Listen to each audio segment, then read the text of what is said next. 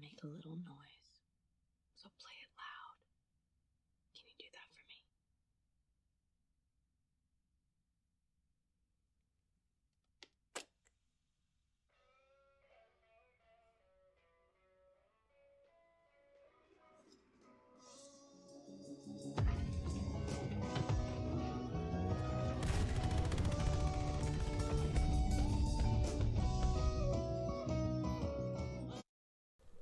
Hello and welcome to another episode of That's So Random, a random movie podcast, COVID edition.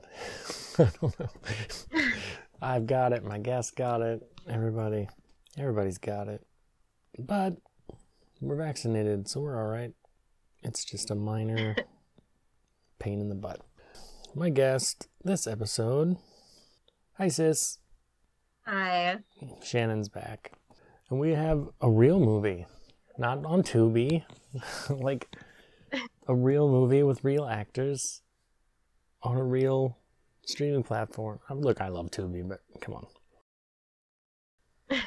Netflix exclusive, or uh, I guess Netflix original? I don't know what they call it. Gunpowder Milkshake from just last year. It's a pretty new movie. I feel like the filmmakers went, I don't know if Heath is gonna love this. He might think it's just okay. How about we put three out of his top five crushes in it? and see if that sways things. I don't know if it did, but I still think the movie's just okay. But Mm-hmm. man, oh man. Between Karen Gillan, Carla Gugino, Gugino? Who knows? Good Gino. Gugino, that's what I thought. Good Gino. And Lena, here's the one, because I've heard it heady and I've heard it heady. I don't know. Yeah. But all three of them together in one movie. Mm-hmm. Carla Gugino's dressed like a librarian. Come on. It's not even fair. and then on top of that, throw in some Angela Bassett, some Michelle Yeoh. Welcome back to the show, Mhm. Paul Giamatti. Once again, sitting in the diner booth, just like he did for us back in uh, John Dies at the End, Yeah. previous episode. I don't know. I don't know. What did you think? I well, so I haven't seen Kill Bill in a while, but this reminded me a lot of Kill Bill. Like it gave me Kill Bill vibes. Um, like just right off the bat, that's just kind of how I felt watching it. And I don't watch a ton of movies like in this vein, but yeah, it was. I mean, it was enjoyable, but I will say it was a it was a beautiful movie like from the lighting the sets the costumes i mean everything looked looked very purposeful and i very much enjoyed that like the story might have been a little lackluster um, and the action was fairly good at times but I, I must say it was a it was a beautiful movie Yeah, it's put together well, especially compared to movies I usually watch on here. It's like a masterpiece, but hmm yeah, it's a bit it's a bit of Kill Bill meets John Wick meets I don't know what, but without the kind of because like John Wick is like so serious, you know, like it's very Mhm. like overly earnest to the point that it becomes tongue in cheek without trying to be. I think, whereas this is a little more, you know, kind of purposely. I'd call this neo noir, right? I mean, based on you know, from the lighting and the kind of the, Yeah. the timelessness of it, because it's hard to pin down when Yeah, because everyone has cell place. phones, but they're all flip phones. No one has a smartphone. except the dad's phone because it's a, like a flat phone, like like an all-screen phone like we have. That's the only one though. But it's in this. You mean the one that's in the giant like Japanese teddy bear Yeah. case or whatever? Like, so it's hard to tell what kind of phone that is either. But everybody else has like, and they're nice. So it's like towards the end of the run of flip phones before smartphones took over. Mhm. But there's yeah, everyone's got those. So it's what I don't know, 2000 and, but it has this timeless sort of, yeah, between the lighting and kind of the atmosphere and the, I think attempts at the dialogue to be kind of noir-ish. So it's, Mhm. it's I think it qualifies as neo noir, or at least trying to be anyway. Yeah. Set in see, like, Germany for reasons I'm not sure of. Oh yeah, yeah. That I must have missed that because I was trying to pinpoint where it was set. I had to look it up because I saw because I was looking at like I'm like I this clearly isn't like America, but so I was looking at the license Yeah. plates on the cars. I'm like, okay, it's foreign somewhere, but I wasn't sure if it was England or France. Mhm. But I guess yeah, it was filmed in Germany, so like Okay. Brandenburg, and I don't know why it's, but it's also supposed to be. There's no one speaking German running around, so I think it's just supposed to be kind Mhm. of a somewhere, you know, kind of like a someone. I don't know, but we have um, Sam. Samantha is our main character, played by Karen Gillan, who's always good. Mhm. Well, the movie opens with her sewing herself up. She's just been in a big, I'd say gunfight, but a massacre really is what it was. She was sent to do, to kill somebody, and things got out of hand. And she killed a bunch of people, including somebody she wasn't supposed to. But she's just at her apartment eating Japanese cereal, sewing herself up from a big gash on her arm. Yeah, she has some voiceover about like there's the firm, which is you know a bunch of old white guys who run everything, and of course, so they have their own sort of. It's very John Wick as far as the rules of like this is the assassin organization. We have our places that we can go. You know, like sort of the rules and and stuff of that. With whereas you know John Mhm. Wick has like the hotel and the coins and all this stuff. This has like the diner you can go to and but you can't bring your guns in there. It's like a neutral meeting place, Yeah. which looks, I swear, is just a Kroll's diner somewhere because it looks exactly like the Kroll's diners around. But yeah, and then there's like the gun library, which is pretty cool. So Mhm. it's yeah, it's very John Wick esque in a lot of ways. And yeah, she gets Sam gets a call that like you need to come in when you talk to you because you like you messed up, like you killed somebody you were not supposed to. Thing when things got out of hand. Well, if, if you want to make it up to us, a bunch of money just got stolen from us, from the firm, the organization. Paul Giamatti's kind of like her I don't know, maybe not her handler, but I guess kind of her boss ish. He's a, a big uppy mm. up in the the firm, and you know you're gonna go retrieve this money for us. That's how you can make it up. For and we'll cover for you for this mistake you've made. And then we get a flashback to 15 years ago when she's a teenager, and young Karen Gillan is played by Freya Allan from who plays uh, Ciri on The Witcher. Who I didn't recognize. I only noticed that on the IMDb, but I'm sure some people noticed right away. I have a question. Why does Lena Headey still have her British accent, and Karen Gillan does not? Yeah, that's what I was wondering too. Because Lena Headey plays her I mean, mother. later they say, yeah. Yeah, we had to run. a- Later they say they moved to Germany, I guess, when Yeah. she was a baby. or so why a doesn't little she have kid or something. Yeah, Some kind of accent. yeah. We get a whole backstory later that but she's un-American. They used to live in London. They fled London when Sam's father, Scarlett's husband, Scarlett's Lena Headey, who was an assassin for the firm, was killed by the Russians. And so they fled London and came, yeah, I guess to Germany, even though they never like say we're in Mhm. Germany now, but that's where it is. But yeah, Karen Gillan has like a, just an American accent. So why she should have either a Yeah. British accent or a German accent because that's the two places you've lived. I don't know how you got this American accent, but Yeah. whatever, I guess. Uh, But I just don't know why, from a filmmaking standpoint, from an acting standpoint, why didn't you just, why didn't she just have her normal accent? There's no story reason. Mhm. Not only is there no story for reason, story reason for her to not have it, there's story reasons for her very much to have it. Yeah. If you're gonna let Lena Headey use hers, it just makes more like why not just I don't know. I thought that was strange. In this flashback, which I guess is where the title of the movie comes from, she loves milkshakes, but I don't know that that's it's a very minor part of the film. But she's waiting for her mom at the diner to split a milkshake, and mom comes in and is like, "Hey, did you bring it?" She's brought her a book. Well, when you first come into this diner, there's a waitress who asks you if you're clean, and you're like, "Yeah," which means you don't have any weapons on you. Though that rule seems to be easy to get around, but I guess they don't really check you. I don't know what the protocol is, but yeah. And Scarlett's like, I messed up and I gotta go. You'll be okay, but I gotta like flee.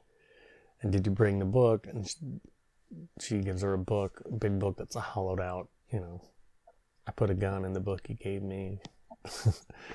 yeah, it's got guns in it. That's a hollowed out book with guns in it, which will be a big, big thing. Then the Russians show up because, yeah, we, we can jump around. It won't come out till later, but the, basically, when the Russians killed Scarlett's husband, she kind of went off the reservation and took out these Russians that she wasn't supposed to, and so now they're after her, and she's not protected by the firm anymore the way she was, and so she's got to like flee. Sam is kind of under the protection of Nathan, Paul Giamatti's character, who is kind of I don't know. I don't know if I go so far as to say he's a father figure, but he's kind of taking them under because he must have been friends with their her dad or whatever. So he's kind of under her protection, or, or she's under his protection, I should say. which is, I feel like is kind of a a plot hole because I feel like if the firm knew about Sam, they would have tried to use her against Scarlett. Well, but I feel like it was probably a situation where Sam, even when Sam is in trouble with the firm in current, you know, current day, Nathan is kind of much of an kind of company man asshole as he is, still shoots her that text, you know, and is like helping her out kind of behind the scenes where nobody knows about it. So it's Yeah, probably guess that's true. it's probably a situation like that because Nathan is there at the diner on the day that the Russians come to get revenge and Scarlett kills them all and runs away. And he's there kind of holding Sam back so she doesn't chase after Scarlet. And so my guess is that he was like, set it up so it's like, okay, you're in trouble. You can't be in the firm anymore. You got to go, but I will help cover your tra you know. Like, I'll take care, don't worry, I'll take care of Sam. Me and the ants will take care of Sam. And we'll, you know, make it so you can get away, but you're like exiled, you know. Yeah. I assume that's what it was. So Nathan's not as bad a guy. I mean, he works for like this terrible, you know, but he does help, be helpful. Yeah, the waitress says, Light, lighten your load when you come in, and that's your cue that if you have guns, you have to hand them over to her or whatever. So, yeah, Sam is told because she is now she has grown up to be an assassin for the firm as well. She's told like those old guns that you have, like they know I don't they know to look for them or something because you killed these because she has killed this Alistair guy's son and he's like the compete the firm has like a competing company or something. hmm It's that's all kind of vague, but Yeah, like he's important to the firm somehow, and so I mean, don't kill his kid because that's not good for them. it seems like a different crime like it's two different crime families. Like he's the head of one and Mhm. Nathan's the head of the other. But she definitely wasn't supposed to kill his kid. So Yeah. But Nathan says to her something about like all those old guns you have, I know you love them or whatever, but that's like they know them or something. So she has to go trade them in for new guns. For I'm not 100% sure why. But yeah, that leads her to this gun library where the ants are. Mm-hmm. There's Madeline, the librarian, or like, I don't know. She's not like in charge, in charge, but she's at the front desk where you come in, like you have an account, and like every. My question is this library open to the public in any sort of way? yeah, I don't. That's the kind of the feeling you get with all of like the hospital, the library, with all of those. And I, I don't know about anyone else, but I'm a huge Lemony Snicket fan, and you kind of get that feeling with that whole series too. Like just everything with the organization feels very set apart. And so I was kind of getting that feeling too throughout this movie. Yeah, they're like the shadow people behind the shadow people, so they have these own little. Mhm. But like, it's a big, beautiful building, Yeah. just out on a public street. You would think anyone can just walk into. And if that's the case, they're Mhm. like, "Ooh, a library," and they're looking around. And if you're first, at first, you would think that oh, you go through that lion painting and down the spiral stairs, and then you're down in the basement, and that's where all the guns are hiding. But we'll come to find out later. No, every fucking book in this place has something in it. Like, Yeah. I don't know if there's any just those, normal books. So, if someone off the browsing street, those shelves is very dangerous. so I don't know that people off the street can just come in and browse the books because every one of them has Mm-hmm. money or a knife or passports or some shit in it. The gold bar. Yeah. So, again, it's a kind of a vague, you know, what are the rules here? What we don't really know, but uh, that's fine, I guess. But yeah, Madeline is Carla Gugino. Gugino? I'm never gonna say it right. I should. I see. I, I googled it and it says Gugino. Gugino. Okay. I should know I- it because I she has been also- Oh, I love her so my much. My number one girl since son-in-law. like, oh, she's so pretty. I can't stand it. But it's like, yeah, it's like, do you have an account with us? No, I don't. They don't recognize her at first because they haven't seen her since she was a little girl. But she used to hang out with them all the time, I guess. yeah. Her and her mom. So, yeah, she's got a big duffel bag. This is Isla's kittens on it that has our old guns in it that she wants to trade in. So she takes her, yeah, down through this secret door in this painting downstairs, and then we meet the other two librarians, Florence and is it Anna May? And May, yeah. Anna May is who's like the boss. Anna May, yeah. That's Angela Bassett, and then Mhm. Florence is Michelle Yeoh, and they just seem like these. Well, Angela Bassett seems. a little- I mean, she's kind of a mean, like a hard edge, but the other two seem just very nice and pleasant librarian ladies, and you would never guess that they're. Uh, incredibly well trained assassin ladies. So they hook her up with a bunch of new gun. You know, oh, you need a Bronte and a this and that. You know, this all these different books that have different assorted weaponry in them. So yeah, it's a little bit of you know, it's world building in the way that the John Wick stuff does. It's just nowhere near as clear. like it's very Yeah. Like it's cool. It's a cool idea. This book, this gun library, but again, I have it raises more questions than it answers for me. I feel like same with the hospital, same with this entirely abandoned shopping mall that has like Mm, burned yeah, out cars in the parking garage. Like it's that abandoned. I don't know. I mean, I know there are Mhm. abandoned malls places, but this looked like a pretty nice one. It didn't look like a little dirt mall or something. So she goes to where this stolen money is supposed to be. I don't know why. I don't know how they. We don't see any of her like tracking this guy down. She just shows up, and she comes in the room. There's like a big like Japanese bear backpack that's full of like bearer bonds and shit. So that's the money she's looking for. And there's this, yeah, like this anime bear phone case on the phone, and the phone is ringing and ringing. And she's trying to decide what to do about it. And a guy comes out of the bathroom. and is like, "Oh shit!" like, she's like, "I don't want to kill you, but I'm taking this. money. like, you should. You stole from the wrong people. So be glad I'm not killing you." And he's like, "No, I have to answer that phone though." And she's like, "No, I don't think we're gonna do that." And they get in a tussle over the gun, and he gets shot in the stomach, and then he answers. Then she just lets him answer the phone anyway. So that was kind of a moot point. But he answers the phone, and it's kidnappers. His daughter Emily has been kidnapped. That's what he stole the money from the firm for was to pay her ransom. She's like, "Well, shit, this is a bigger situation than I was expecting." So I don't want this guy to die. I didn't really even mean to shoot him, and he's kind of a victim here too.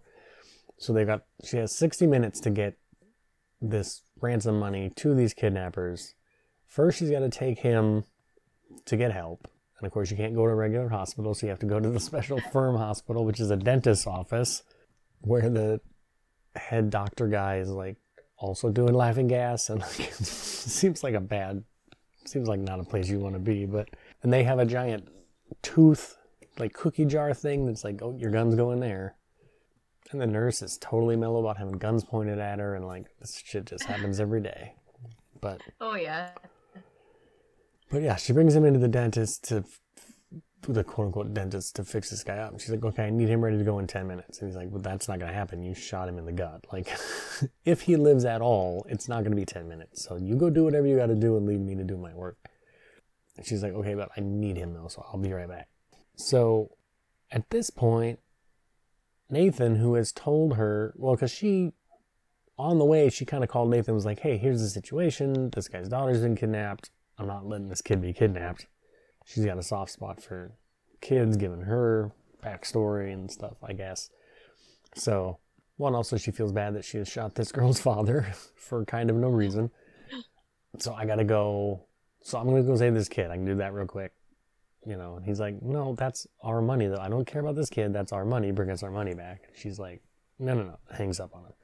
So, he calls a little meeting where he's like, okay, I mean, I didn't want to do this, but she's not under VIP status revoked. Like she's not under our protection anymore because she's off doing her own thing. Like she can't just follow orders and do what she's supposed to do. So he's got these the boneheads, she calls them, just these three kind of dudes that he sends after. But he's like, but don't, because he's like talks like reason with her, and they're like, what do you mean by that? And he's like, okay, you don't kill her or hurt her too bad. So he's still, you know, he's still at least trying Mm-hmm. to protect her as best he can, I guess, within the framework he has to work with. Where she, oh, she's meeting the kidnappers at the Gutter Ball, which is a, again, an apparently abandoned. I mean, it's not abandoned in the, I mean, all the lights are on. There's just no customers or anything. Mhm. Maybe it's too late at night. But it's a bowling alley. Yeah, it, it looks fully functional. Like there's balls in the return thing, and the lights are on, and everything, but there's just no one there. It's probably just like two in the morning or something. So, but we meet these kidnappers who are all dressed in like Universal monster man. There's a there's a Dracula, a Wolfman, a mummy, a Frankenstein. I mean, for no real reason. I mean, other than like the filmmaker thought that looks cool. I mean, there's no they could. Uh, it's a stylistic kind of thing. Yeah. As is all the lighting, as is all the. So she talks to the Dracula, kind of the leader of those, and she's supposed to put her guns in this locker and lock them up, and then take the ransom money from there.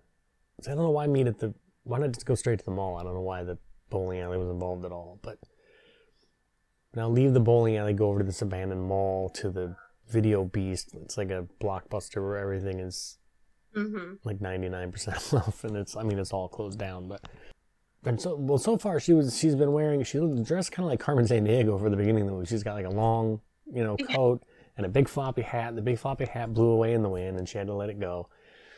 And now she sees this i guess within the story it's just she likes it but there's no real reason other than like the filmmakers decided this is the aesthetic this is what's going to look i don't know. So she abandons that coat because there's like a there's like a bowling league ja- Jacket, yeah, jacket with it's all embroidered and stuff in like a trophy case. So she steals that. So she just decides that's what she wants to wear now for no real reason other than they just decided that would look cool, I guess. But so she's getting ready to take this money and go over to the mall now. When the boneheads show up, she's now unarmed. They have a baseball bat and some cattle prods and a I don't remember what the other guy has, but and a fight ensues Uh. Of her, which she wins quite easily and beats them all up. Mm-hmm. I feel like the fight choreography is never like I don't know. Didn't really do much for me. It's not I don't know if it's the way it's shot or just the choreography itself, but there's like it's not like terrible. But I've definitely seen a lot better. Like it's just Yeah. it's okay. I don't know. It almost felt like they were trying to not do the oh only one person attacks at a time thing, but it just didn't come off right. I don't know because they didn't do that. Like they were all three attacking her at the same time, but she was able to hold all three of them off at the same time.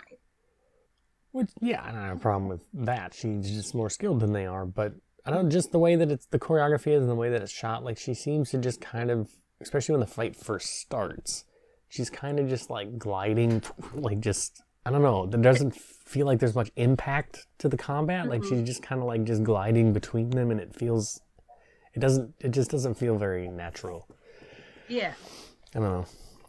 But yeah, she between the backpack and bowling balls, and she manages to get the best of these guys and really mess them up. Good.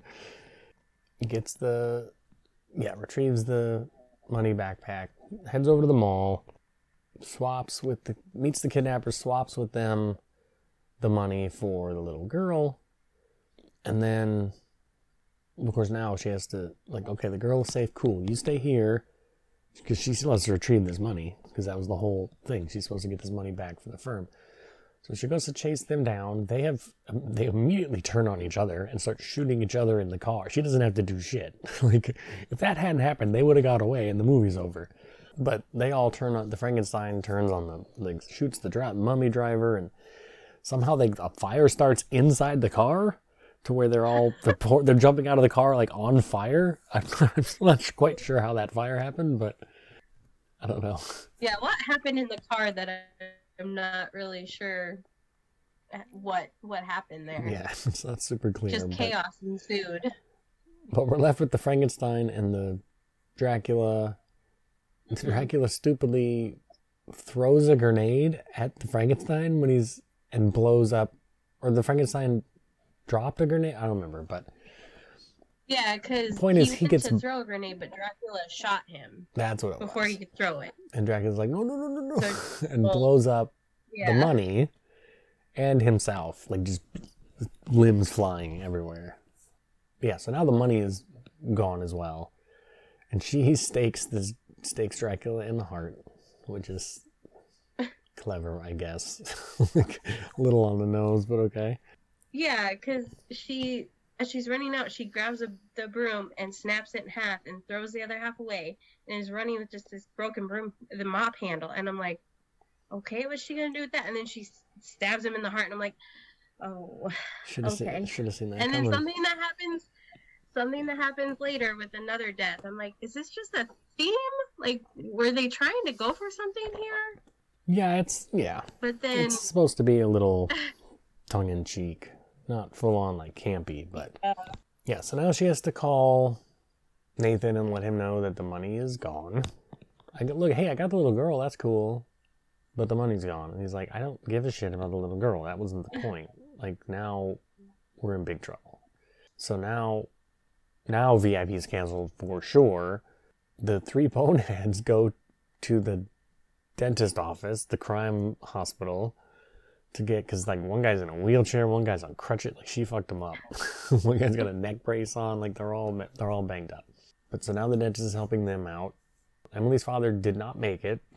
He has died. And Nathan also calls the McAllisters and says, "Hey, I know, like, we don't we don't want to go to war over this. Like, she that wasn't she didn't was not following orders. She's a rogue agent, and here's where you can, like, she's all yours now. Like, basically, tells the McAllisters that like we're not protecting her anymore. She's all yours. Go go at it.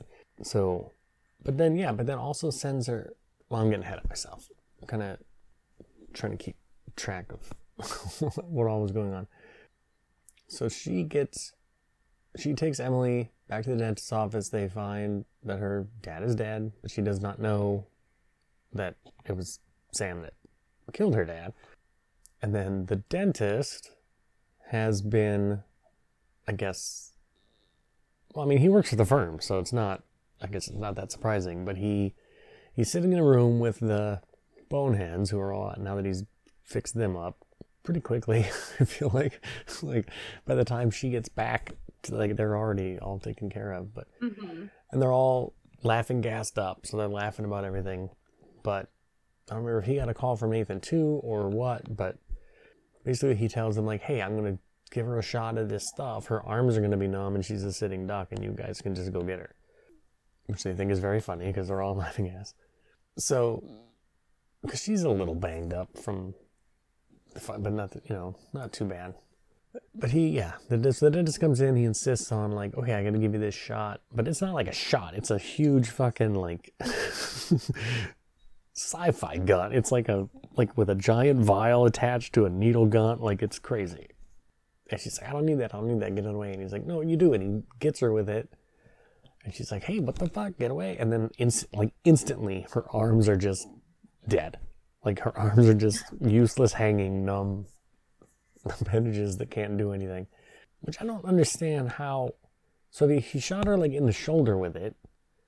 Hmm That should do that one arm. How does it then jump over and affect the other arm, but nothing in between? Like it doesn't like, oh shit, to slow down your heart because it's numbing your, you know? Yeah. It doesn't mess up her head at all. Her legs are fine. It's a very, very localized, but to both of her arms specifically. So that's a little weird. But Yeah, because I thought the way he it was like, oh, like her arms will go numb, and then like the rest of her will go numb. She'll be a sitting duck, like. But then that's just not what nope, happened. it's very So- specifically just her arms. Yes. So he runs away, and she can hear him shouting to the boneheads, like, okay, 60 seconds, it'll be in like full effect, and you can go. And she's like, oh shit, I know what's going on now. So she gets little Emily to duct tape a scalpel, scalpel to one of her hands and her gun into the other, which leads to. I know, I know how badly they wanted this to be cool, but it doesn't look cool to me. this fight. and it just doesn't work because like the whole she had her like leave her finger on the trigger of the gun yeah but that still doesn't work because to pull a trigger on a gun you need quite a bit of force and your finger's numb Yeah. it doesn't work Well, and it's more to me. It's just the way that it looks like because she's like just she's like flailing around like the way that she like she has to just like spin her whole body and hope that the and then like and just fire the gun wildly while she's flailing around and so I don't, Uh-huh. it, it doesn't look it looks a little silly to me and not very cool but she's um but yeah she leaves the room in a chair that they've duct taped a bunch of here's another like dentist like the tool tray the metal they've put like four four or five of them on the back of this rolling chair that takes so many bullets and shotgun blasts and it's just like a complete force field that protects her which i'm calling bullshit on because those things are you know i don't think those trays are quite that bulletproof but whatever but yeah but it's this big fight scene where Yeah. she's they're kind of incapacitated because one guy's in a wheelchair and one guy's on crutches she's constantly kicking the guy's crutches out from under him and but she's kind of just wildly flailing her arms around in, this fight.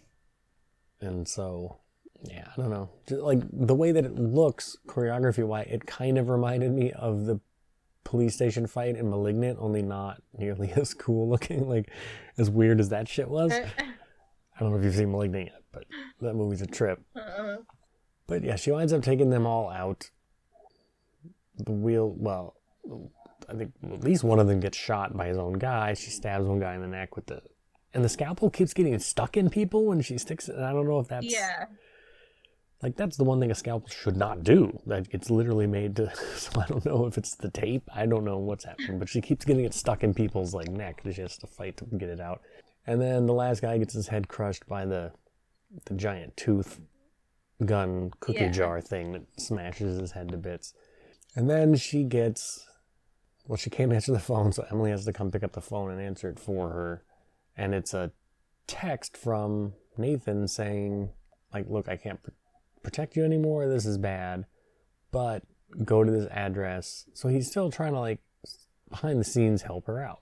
So he's giving the address to what's supposed to be like a safe house or something where she can get money and guns and get the fuck out of Dodge before it's too late.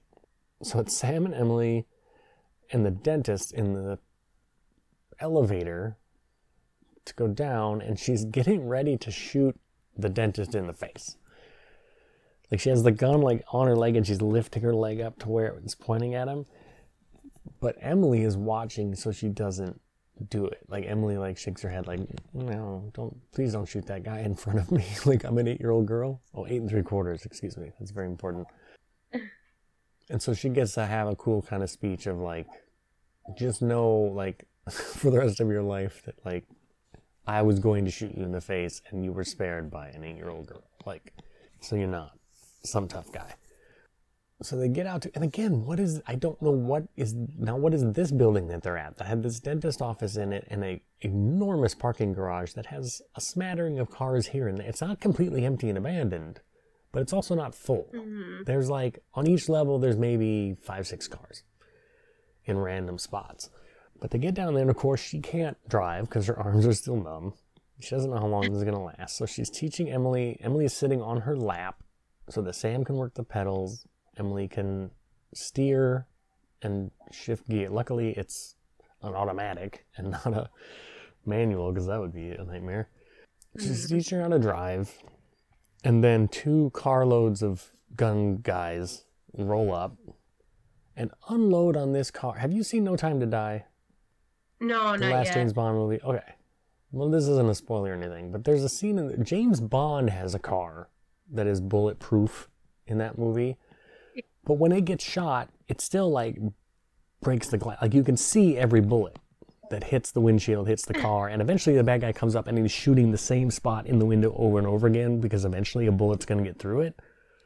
And it uh-huh. can take a lot of damage. This fucking car, and this girl's not James Bond, but her car, the car that Sam and Emily are in, it, they unload bullets on this car and there's not a scratch on it. It does not crack the hmm. windshield. What is, what is going on with this car? like James Bond doesn't have a car like- this cool. And it doesn't do the, anything else. The paint, the windshield. What is it made out of? Not a mark on it. It doesn't have like its own guns or you know crazy James Bond gadgets, but it is one thousand percent bulletproof in a way that I do not understand.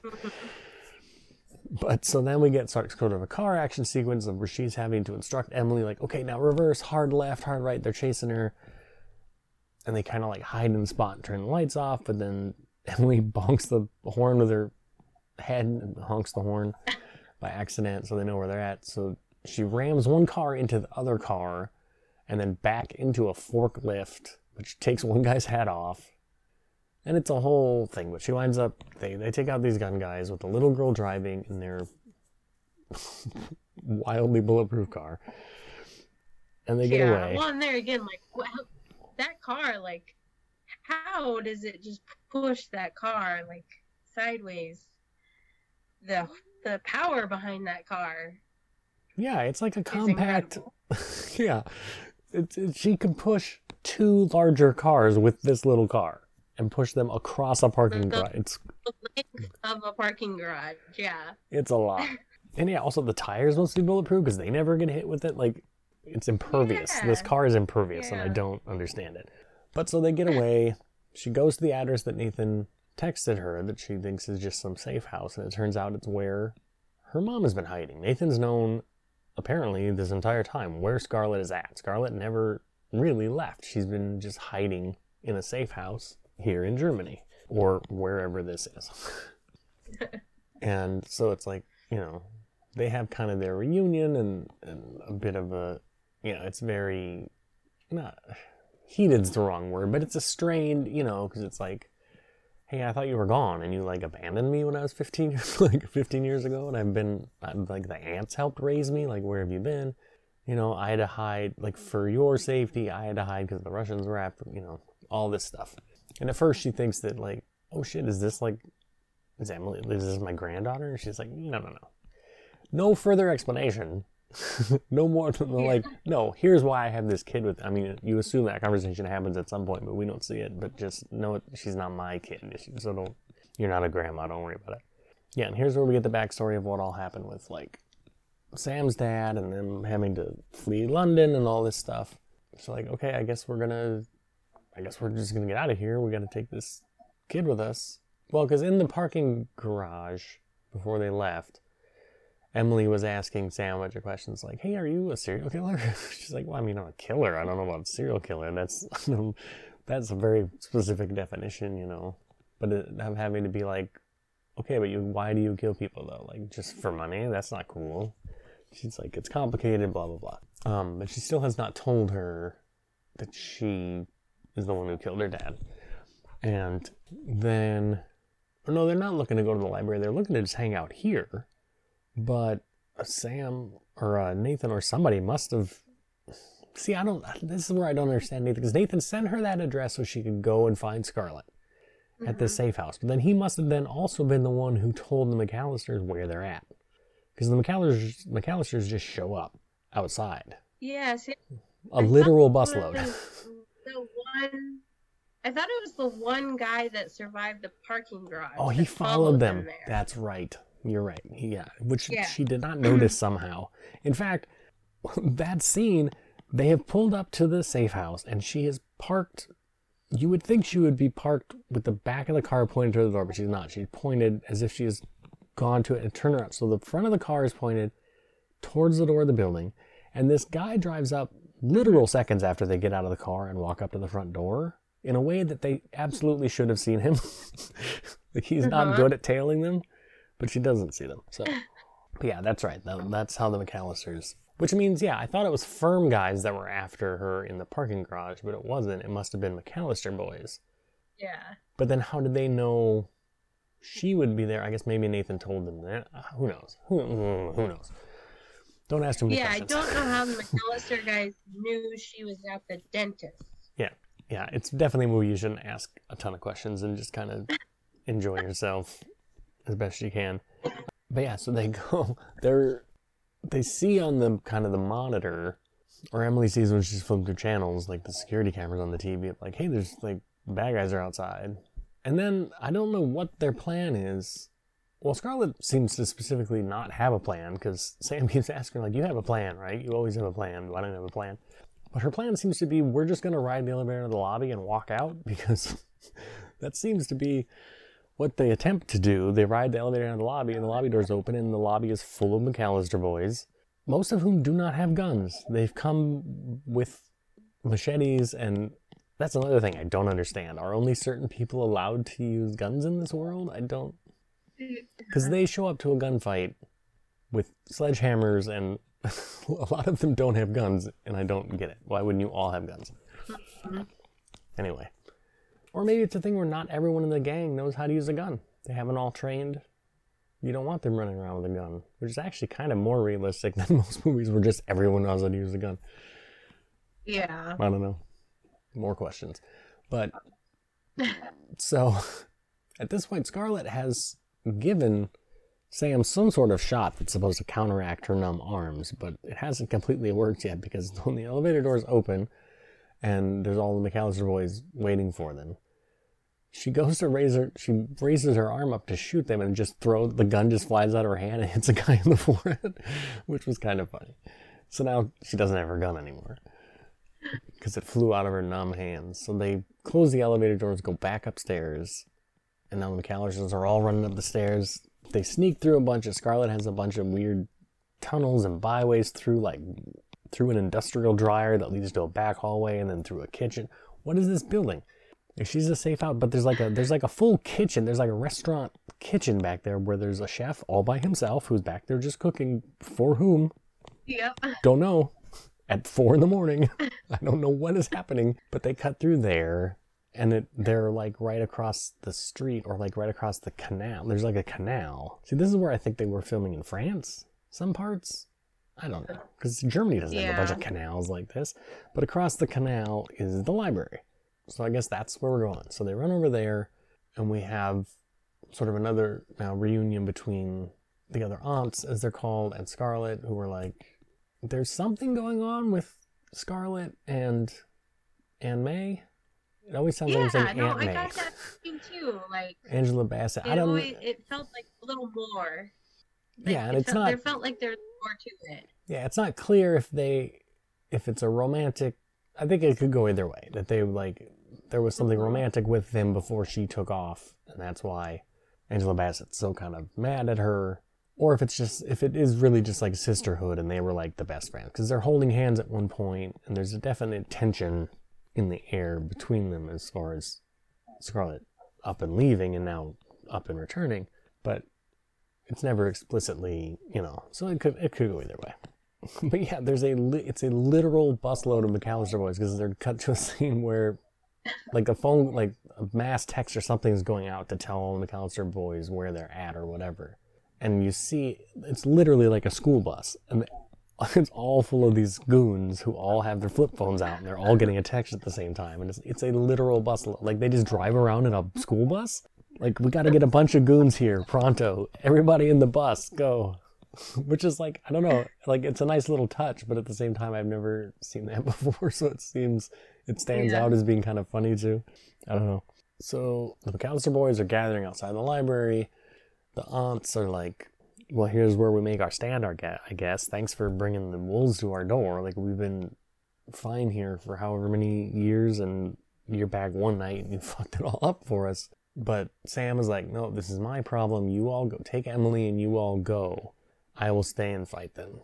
Which and the aunts are all like, "Yeah, that's cool," but don't put up much argument at all um, they go downstairs and start loading books into i kept calling it the bookmobile it's just it's like an old like 60s hippie van. Yeah. but because it's in the basement library i don't know i call it the bookmobile but they're loading it up with books and stuff whatever they need to take with them. Presumably these are not just books they're books full of things but there might be normal books in there too. And so sam is getting ready for a fight in which she is hugely outnumbered. Oh, Scarlett gets her like she has like her like classic guns. That's like these 45s that have like all this red engraving over them and like bayonets that go in Yeah, there. like knife attachments. Yeah. And she's gonna go back at like like no the aunts you take Emily and go I'm not leaving my daughter again like I left her once so it's Scarlet to the rescue because Sam is yeah totally outnumbered hide having to hide behind the desk she's shooting some guys but it's not going great and she's getting well she doesn't have any weapons so she's having to go through books like she's grabbing books off the shelf like oh shit that one's money this one's a gold brick she has to hit a guy with like but again these guys don't have guns like one guy has a machete one guy has a like uh, why have they shown up with just like bludgeoning weapons i don't quite understand but Uh, I don't know. But so Sam fights a bunch of them off, but she's overpowered eventually because she's got like three guys got her down and kicking her, and then Scarlet comes flying over the desk real cool, guns them all down. then they're both hiding behind the desk as more guys start pouring in. They get to have, you know, fun little mother daughter conversation about like, you know, oh, there's no one I'd rather kill people with you. You know, like, so they've reconciled now. Because, like, oh, mom didn't abandon me again. Well, and just before that, because Emily was like, I'm not going with these ladies, I want to stay with you. And so at that point is when Sam tells Emily, like, look, I'm I'm the one who shot your dad. So you shouldn't be my friend. You should go with them and go, you know? And then so the aunts are getting ready to leave, but then they all they all kind of have the change of heart of like, ah, we can't leave them up there. You know, we have to go fight too. And so we wind up getting sort of their individual I mean, th- this is this is the coolest. I'm still not totally in love with all the fight choreography and stuff, but this is definitely the, as far as the action, action set pieces go, this is the coolest one. Because everybody's kind of off on their own. Michelle Yeoh has like a big chain, and there's there's different rooms of this library that have like they're all themed. So like one room is like under the sea, so there's like jellyfish hanging, and the bookshelves are all like overturned ships, husks and stuff yeah. and the one room is like a forest with like trees growing in it and shit. Like I don't know if that's if that's a real place, it's very cool. But if it's just a set, I don't know. Yeah, cool no, too. it's very cool. Like the coolest was like the the library that we had in Moorhead was the coolest library I've ever been for kids, and it didn't compare to this. no, this is Like- wild stuff. But also, who is this for? If this is not a library that's open to the general public, Mm-hmm. right? Which it should not be because Yeah. every book has guns in it. then why these themed rooms? Are the assassins like, oh wow, I just wanted to come for a gun, but this room is really cool. like, who have you decorated this for? maybe maybe not the kids section, so the the assassins can bring their kids and be like, "Oh, go up there while I get my weapons." don't I don't know. know. More questions. But yeah, Michelle Yeoh is fighting one, is fighting a couple guys in that forest room with, yeah, she's just got like a chain that she's spinning around and grabbing them and doing cool, you know, wrapping their arms and necks up and stuff. Angela Bassett just grabs a hammer, like she's dual wielding just hammers. Like just plain old, like sitting around your house, hammer and nail hammers. She's fighting guys with that. And then you've got Madeline, who has Emily down in the bookmobile, and some guys have managed to make it down to the basement, including kind of the lead. He's just called nephew, so he's like McAllister's nephew, I guess. And she gives Emily some headphones, and is like, I'm gonna make some noise, so turn this up really loud, and then comes out of the top of this van with a fucking Gatling gun and just lays waste to these guys, which is pretty cool. I mean, like, it's Carla Gugino on a gat using a Gatling gun. Like, what? uh, What an easy mark! You saw me coming, man. Yeah, no, it, it was a good Mm. moment because she was like the more mild mannered, gentle of the three, and then they give her the biggest, loudest, most destructive gun. Like I did really love that, like that moment. And yeah, Scarlett and Sam are up in the main room in the library, teaming up to fight off a bunch of guys. Scarlett's making the most of these pistol bayonets that she's got. She's whip throwing pistols at guys and hitting them with a knife part, taking the knife off and throwing it at people, like all kinds of stuff. Big big fight. But uh, nephew gets a shot off around the corner and hits Madeline, like gets her right in the like the lung. And so she climbs out of the van, which I don't. Did she run out of bullets? I don't know. She must have because why would you ever Yeah. abandon that? I I don't know why you yeah, I would think the gun was out. abandon that weapon in favor of. But she's got a cool ass tomahawk that she gets out. He's got brass knuckles, which should not be a competition at all. But No. so they're fighting, and then the fight gets all resolved upstairs.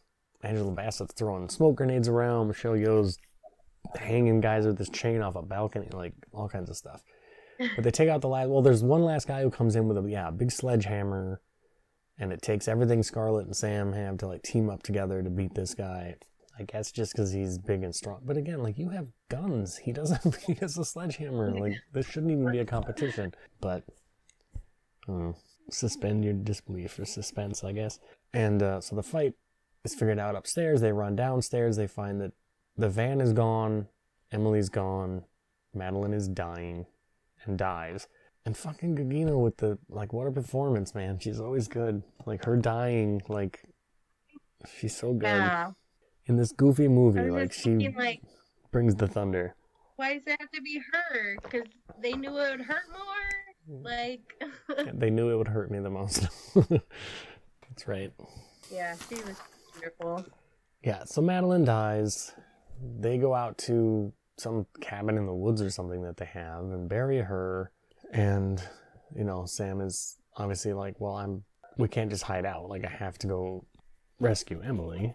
And they get a call from nephew on behalf of Big McAllister, who, you know, is like, hey, we'll trade her for you. We just want you. Like, you killed, you know, you killed McAllister's kid, which I guess would be his cousin, nephew's cousin. I don't know, Yeah. but so we'll, you know, we'll let we'll leave all the rest of your friends alone, and we'll let Emily go. And she's like, deal. Tells them, you know, I got, I have to go by myself. That's the deal, you know. So they go to the diner, which is the neutral meeting place. It's just Sam. There's a bunch of the McAllister guys and head big, you know, McAllister, and they have Emily there and gives her this kind of cool speech about like I mean look I mean this guy's a piece of shit but he's like he's like look I'm I'm a feminist like I have like when I had my first daughter like I wasn't mad about it like we did all the girly stuff like you know I painted my whole house with rainbows and unicorn like I love my daughter I was happy to have a daughter and then I had another one and another one and another one and eventually like after like four or five of those I felt like a stranger in my own home because I'm the only you know testosterone in the house. And then so then I had my son and I didn't feel alone anymore. And you took that away from me. Which is a pretty good I mean, I don't know, that's not bad villain motivation, I feel like. That's pretty good. Yeah. And she's like, you know, I'm sorry, I didn't you know, I'm sorry. It was I didn't mean to do that. But things got out of hand and like I get it. So just let Emily go. And everything would have been okay, except this guy takes it a step further because he's like, I'm gonna do horrible things to you. And she's like, that's fine. but he, you know, and then she's like, let Emily go. And he's like, no, she's going to stay and watch what I do to you. You know, I don't know for what purpose, other than like maybe like this will teach her the lesson to never, you know, or just because it's worse for Sam. I don't know, but and that's where Sam draws the line. Like, no, now what? And then see, and here's where who, what really are the rules of this diner, and how easy are they to circumvent? Because for the second time in this film, well, I guess the first time she wasn't disguised as a waitress, but the waitress walks up and pulls a shotgun out, and it's Scarlet, and the other aunts are all there dressed as waitresses. Like, how did you not Mhm. notice them, Sam? First off, because she didn't. She seems very surprised they're there. But, um, yeah, where? How did you get these guns in? What is the? So now they're all. I guess the idea is they're all breaking the rules now because they're all gonna leave the firm, so they don't care about the rules Mhm. anymore. So they've all got guns, and and of course the McAllister boys don't because they're not allowed to. Well, nephew does at one point have a pistol, which I don't know how he got that in there, but um, yeah, he seems to be the only one that has one. And it doesn't do him much else good. in there but just has. yeah, everyone else has their, I guess, just their cutlery. Well, one guy has a, a straight up machete, Yeah. but Yeah. yeah, she Scarlet blows McAllister's head off, and then a big gunfight ensues. Sam grabs Emily and runs out the front door and leaves the aunts to do. And it's a big. There's a lot of. I hate CGI blood, like Mhm. super obvious CGI blood. There's what could be kind of a cool tracking shot that goes along the length of the diner as the aunts take out this room full of guys in slow motion. It feels like a very Zack Snyder kind of. I don't know. Yeah. But a lot of CGI, yeah, CGI blood flying out. It all looks shitty, and I hate it. Like I, I know that it's cheap, Mhm. and probably this was like a thirty million dollar movie. Like this wasn't a crazy expensive movie, but ugh, I just I hate CGI blood so much. But hmm other than um, Michelle Yeoh losing an eye, a guy gets her in the eye with a knife. But otherwise, Yeah. they come out pretty unscathed. Angela Bassett sho- shoves a guy's face down onto like a A milkshake like glass. a milkshake glass. that sticks in his face. Like it's it's all right. And everybody gets killed except it looks like nephew's gonna get away because he jumps out the window. But as he's jumping out the window, Michelle Yeoh just fills him full of holes, so he's dead too. So that was pointless. And that's kind of the big finale, really. And then we cut to Nathan at home. A Girl Scout has shown up at his door, which he answers with a gun because he's not an idiot. Like he puts a gun in his robe to go talk to the because I'm sure Girl Scouts don't just show up at his house. How do also you're the head of the firm. How did this little girl just walk up to your front door with no like you have no security? I don't understand. But she's there. She's got a book, so he's thinking like, okay, I know what this is. Like I know who you are. You're here with the book. You're here for revenge. Like come on. Like I'm not stupid. Give me this book. And he grabs the book, thinking it's gonna be there's gonna be a gun in it, and there isn't. There's just a piece of paper falls out. It says look into your heart, and he looks down, and there's a sniper dot, and somewhere far away, Sam is on a giant sniper rifle pointed at him. Gets on the phone with him, looking real good. This is like the best she looks in this movie. There's something I don't. I'm not a gun guy. I don't. I wish guns would go away. Guns are cool in Mhm. movies, but I'm not, I'm not like a gun guy.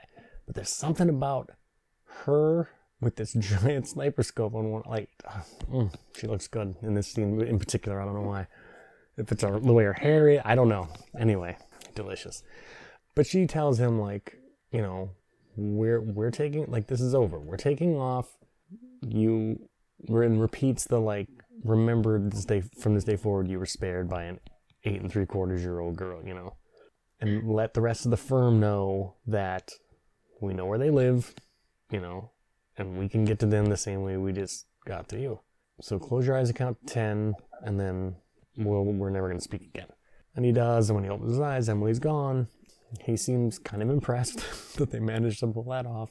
Yeah, and then we just see Emily and Sam and Scarlett and the other two, the two surviving aunts in the bookmobile, just drive, literally driving off into the sunset and listening to the radio, and and that's the end. Not really I mean, I guess open for a sequel, but not like a sequel setup per se. And that's the movie. Yeah. It's okay. I'm glad I watched it. This was a uh, an excellent. Tur- it's something I'd planned on eventually getting to sooner or later, just because of who was in it. But Mhm. I'm glad that that got expedited by having it on the show. This is certainly a huge step up from most of the movies I watch on here. Is it something that I'll probably ever watch again? Probably not. Yeah. Yeah, I was I was excited because I follow Karen Gillan on uh, Instagram and she posted so much from the set and so I kind of just followed it and was getting excited and then it came out and I kind of forgot about it. and then uh and then yeah, it came up for the podcast and I was like, "Okay, yeah, let's do this." It's and, time. Yeah, yeah, kind of with you. I don't know if I'll watch it again. I don't know. Yeah, it, it's it's okay. I think it's worth watching. I think it's got a great cast. But again, the none of the action scenes, Mhm. none of the fight choreography is like unique or different or cool enough that it's like, oh shit, like check that out. Like it's kind of like, okay, all right, I've seen, I've kind of seen this before. Yeah. And the noir, the kind of attempts at noir dialogue don't land for me necessarily most of the time. It feels like it, it's a movie that is trying way too hard to be cool, you know? hmm So, yeah, again, not, not I bad. feel like if it didn't have the cast it has, if it didn't have the cast it has, we would be having a very different conversation. Because I feel like the yeah, performance is, is what saved it. So yeah, hundred percent. I mean, there's cool little. Mo- I'm not saying that the all the ac- the action's like terrible and stuff, but there's just like mm-mm. none of it like stands out as like, well, that's super carried it, cool. you know, no. Yeah, I think if this was a cast of a bunch of nobodies, this would be another little movie on Tubi that no one's ever heard of. You know, I mean, it wouldn't be a Netflix. You know, Mhm. So yeah, great cast, meh action, meh story. It's okay. It's okay. It's worth watching, but not. yeah, You know, I think I wanted to like it a lot more than I wound up liking it, but yeah, not not not bad. Just not nothing nothing terribly special, but full of people that you always want to watch do stuff. So that's something. oh yeah, And and again, a huge, you know, I'll take ten more meh, middle of the road movies that are real movies with real actors. I'll take ten more of these in a row. I'd rather do that over pipeline. over pipeline or any number of the things on Tubi that I wind up having to watch, starring no one and with nothing to, you know, that aren't even okay. That are. Speaking of, let's see what we have for next week. Uh, it is that time of the show where I press the magic button to see what next week's episode, what the movie will be for next week's episode, chosen completely at random from everything streaming. Pressing the magic button now. See, this is what I get. Next week's movie uh, on Tubi only, of course, uh, from 2018, Paranormal Highway. Oh Mm-hmm. Probably exactly what it sounds like. Looks like. Yeah, it's got one of those super generic posters, you know, that like 8,000 other movies on Tubi have. Yeah, Paranormal Highway. uh, It's a found footage movie, I guess. That's not making it better. Yeah. Well, Cheap. anything with paranormal in the title after a certain year, it's if it's low budget, you know you're in for a ride. Yeah. Well, found footage is one thing, uh, but super low budget found footage is a whole nother ballgame. Mm, Yeah. yeah. So, That's next week. Paranormal Highway from 2018, exclusively on Tubi. I mean, no, no, not, not exclusively, but that's you're not gonna find it anywhere else. That's for sure. But God bless Tubi. That's what it's there for, to bring us things like that. Paranormal Highway. that's everyone's homework. Should you choose to accept it, I'm sure I'll be wishing I was watching Gunpowder Milkshake again instead. I mean, it can't it can't be pipeline though, right? I mean, Don't don't say that. I've said things like that, and then like, oh, surely this can't be as bad as last. The last, oh yes, it can. It always can. Every time you think it can't get worse, it can get worse. There's no bottom to the barrel when you're talking about low budget horror movies on Tubi. I've found, but anyways, where can people find you, my dear? um, uh, just on Instagram, uh, Gilded Griffin. Yep, yep, yep. Anything else? Uh, I am at Heath Lambert. 78 on Twitter. The show is That's a Random P2. Uh, Uh, the show has an email address that's a random pod at gmail.com for whatever you have to say about anything. Um, artwork for the show by Joe Humphrey, who is at Mr. Joe Humphrey on Twitter. Go check out his stuff. Uh, any final thoughts for you? All I can think about is paranormal highway, paranormal highway, paranormal highway. What's gonna happen? Yeah, it's like, oh no. Just dread. No, I don't. No, I don't think so. I'll, I'll, I'll watch. I'll be there watching it with you though. So. I'm We'll see. Sure. All right. Well, feel better soon. Uh, this this uh, brings a close to the COVID edition of Planet Earth. It'll never stop. It'll never stop. Will you people just please, please? I went two years almost now at this point, you know, Mhm. and avoided it. It should be gone by now. We could be like those other countries that just just stopped having it because they did what they were supposed to do and they listened to doctors and scientists instead of fucking morons. So can you people please just get your shit together so that we can stop this? Because I have concert tickets that I've been sitting on for almost two years now, and if that show gets moved again, someone's gonna pay the price. I will lose my fucking shit. And there will be blood in the streets. Anyway, get vaccinated. Wear a fucking mask. Do whatever. Dude, stop being a fucking baby and just do what you need to do so that we can fucking, you know? There's no ex- there's no reason my eight month old has Mhm. fucking COVID right now. You know? No. Fucking grow up. Especially the people who've been careful. Grow up. Anyways, Mhm. that's enough of that. I hope you feel better soon. I'm I'm feeling alright. Mhm. I'm doing good. All right, everyone. I just want my taste. I just want my taste to come back. That's all. Yeah, I didn't lose any of that stuff. But anyway, yeah, it was the day I got my booster. It was on Monday. I literally got my booster at one in the afternoon. And then at like six that night, because I had like 104 fever, I was like, it's probably just a reaction to the, you know, to the booster, just like I had the other times. And so we did a home test, and no, I was COVID positive. It was like, what the fuck? That's great. Oh, jeez. But then I recorded a podcast that night, so whatever. The show must go on. Uh, Anyway, just rambling now. I'll probably cut all this out anyway. On behalf of myself and Shannon, everyone. are the are you sitting on? What? Oh, nothing. That was probably for after the podcast. okay. On behalf of That's just a question I have for you. Okay, on behalf of Shannon and myself, everyone have a good week. See you next week. Stay safe, stay healthy. Goodbye. All right, what were you asking? Uh, are you sitting on my chem tickets? Mm-hmm.